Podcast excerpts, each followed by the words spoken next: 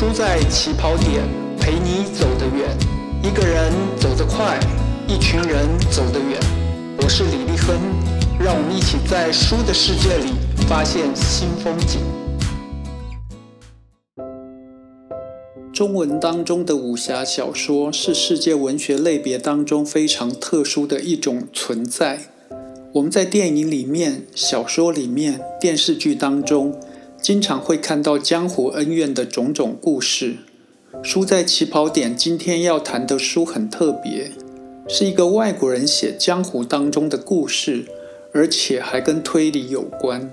我把这一集的节目主题设定为：左手研究房内考，右手写起狄公案的荷兰人。英国有福尔摩斯，法国有亚森·罗平，日本有金田一跟神探柯南。中文的世界呢？中国民间文学当中的侦探可以说有两公：包公还有狄公。包青天跟狄仁杰。戏曲舞台上面有乌盆记跟铡美记等包公断案的名剧。狄仁杰则是因为中国的中央电视台连续剧。还有香港导演徐克导演的大制作电影广为人知。包公案的创作者是民间文人。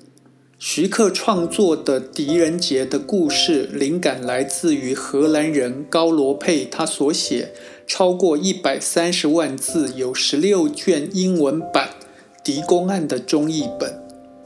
清代光绪年间的公案小说《狄公案》讲的是唐朝武则天时代。狄仁杰和朝中奸臣互斗的故事，高罗佩的版本是以狄仁杰这个人为主角去破案，延伸出的十五个中篇和八个短篇小说。英文书名叫做《Judge D 的狄公案》。作者高罗佩不仅写小说，他还研究中国最高雅跟最隐秘的两种娱乐——古琴，还有房内术。而且还出版了至今仍然有参考价值的专书。高罗佩原名罗伯特·汉斯·凡·古里克，父亲是荷兰陆军中将，童年跟家人住在印尼。花瓶上的中文方块字很早就吸引了他的注意力。他十六岁之前就开始学习中文跟范文，后来回到荷兰读到了文学博士。高罗佩曾经被派驻在欧洲、亚洲，还有中国。他是个外交官，而且还是个能够直接用中文写诗的汉学家。他通晓中、日、德、英、范等十四种语言，还把部分他直接用英文写出来的《狄公案》翻译成中文。这位名高罗佩，字望孝，号知台的中国女婿，夫人是张之洞的外孙女水世芳。用中文发表文章的时候，经常会署名荷兰高罗佩。行文之中，却又不自觉地会用吴华等字眼来叙事。高家房间也跟中国古代文人一样有雅号，如吉义斋。中和秦氏、尊明阁、游望斋、银月庵等等，他跟郭沫若、徐悲鸿、于右任等名人交往，还把中国文人雅士研究砚台、古琴的相关文章写成了英文来发表。在大学时代，他就开始发表跟《诗经》有关的文章，他的。硕士、博士论文分别以中国书法还有中国传说为主题去发表写作。他拜过名师学古琴，跟于右任还有冯玉祥合组过天风琴社。他还出版过中国佛学专书，并在撰写《狄公案》过程当中发展出密系图考和中国古代房内考等专书。他在一九四九年之后两次被荷兰政府派驻日本，《狄公案》陆续用英文出版的同时，也有讲谈社这样的大出版社出版日文版。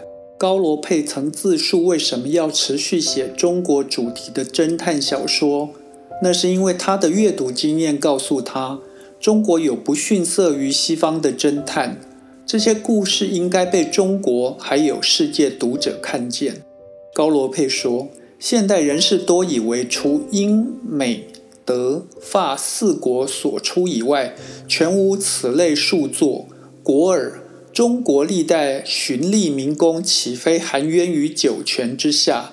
足之中途往时贤明献医，虽未有指纹摄影以及其他心学之技。”其访案之细，破案之神，却不亚于福尔摩斯也。清朝末年，包括福尔摩斯等探案在内的外国小说译本，吸引了大量读者。因为梁启超等志士认为，阅读新小说、传播小说中的世界观是救亡图存的方法之一。梁启超说：“今日欲改良群治，必自小说界革命史。”欲新民，必自新小说史。显然，高罗佩觉得中国自己就有新小说的土地，可以种出自己的好东西。他在一九四零年代初期，先把武则天四大奇案部分内容翻译成英文出版，后来就陆续自己写起这种全书主轴放在破案的公案小说。最早。七侠五义等通俗文学作品里面的侠客路见不平，会用自己的方法来参与官府破案。鲁迅所写的《中国小说史略》里面认为，公案小说是在清末民初获得重大发展，因为当时大量的读者受到翻译侦探小说的吸引，中国作家也开始写起破案的犯罪文学作品。胡适考证包公的公案故事，得出了一个有趣的结论。他说，民间对包公联名破案的形象太过崇敬，民间文学将他发展出剑夺式的人物，因为许多判案折狱的故事都设在他身上，包龙图遂成了中国的福尔摩斯了。包公形象已经深入人心，不适合改写。高罗佩选择狄仁杰，是因为在《旧唐书·狄仁杰传》里面说，狄仁杰审理了一万七千多件治案，没有出现过冤案跟错案。高罗佩写道：“正因为他享有断案如神的声誉，他被中国人视为清官神探。对中国人来说，他的名字就如同福尔摩斯对我们一样。然而，如果让他一直待在长安看公文，那就很难机动办案。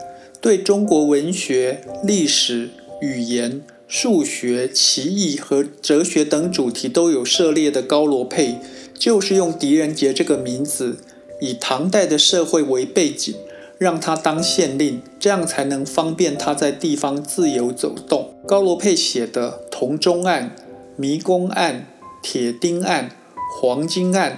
和胡兵案等故事，连章节名称都跟《三国演义》等经典章回小说一样，字数对仗工整，光看目录就让人觉得倍感亲切。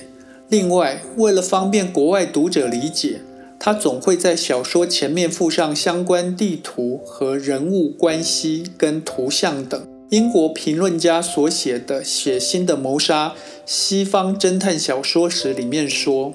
侦探是社会的代理人，是唯一可以拥有高超智慧的人。按照一般的标准，也就是读者的标准，他可以古怪、奇特，表面上有些糊涂，但他要有广博的知识，无所不能。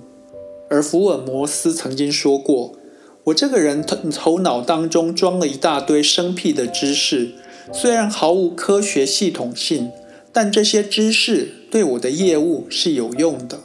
狄仁杰也懂许多知识，他可以从壁上题诗发现主人翁的婚外情，还能从凶案现场的碎末试出他来自凶手房间的花瓶。